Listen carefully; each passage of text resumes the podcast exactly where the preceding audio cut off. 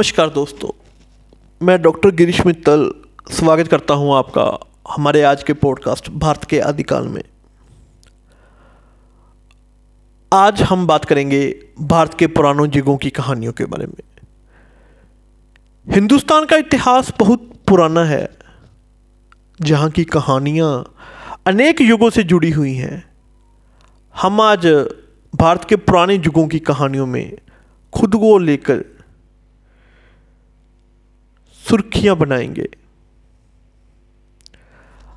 आर्यवर्त वैदिक युग, महाजनपड़ा युग, मौर्य युग, गुप्ता युग, और उसके बाद के युग के समय भारत विभिन्न राज्यों और संप्रदायों के अधिकार में था।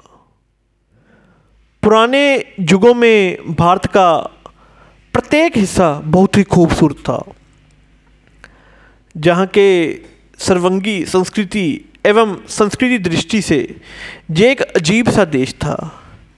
ऐसे में जहाँ के पुराने युगों की कहानियाँ आज भी हमारे लिए दिलो जान से हैं। आर्यवर्त युग। इस युग को गाशी, शर्मन और ब्राह्मण जैसे विभिन्न धार्मिक संप्रदायों का उदय समझा जाता है। इस युग के समय से ब्राह्मण को भारत की प्रगति का सर्वंश पाया गया। ब्राह्मणों की राजनीति और संगीत आर्यवर्त युग में महत्व प्रदान करने वाले दोनों कलाओं को रोशन करने में सफलता मिली। वैदिक युग। ये युग ज्ञान, विद्या, धर्म और अर्थशास्त्रों में अधिक गौरव और महत्व प्रदान करता है।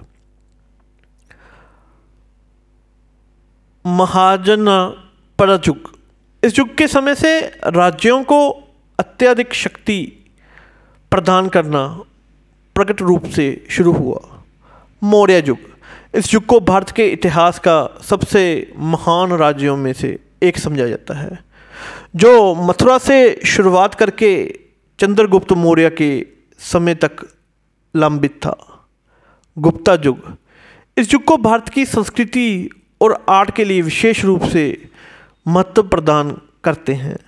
गुप्ता साम्राज्य भारत के वास्तु और संगीत के विशेषताओं में अग्रसर है और ये सभी युगों की कहानियाँ भारत के इतिहास के एक अनामनी संरचना के अंग हैं।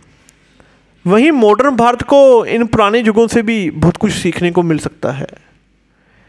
इस तरह हम आपको भारत के पुराने युगों की कहानियों के बारे में अपने श्रोतों तक पहुंचाते रहे हैं। अगली बार आपसे फिर से मुलाकात होगी। तब तक आप खुद को शुक्रियों में बनाने रखें। धन्यवाद। gdzie Hind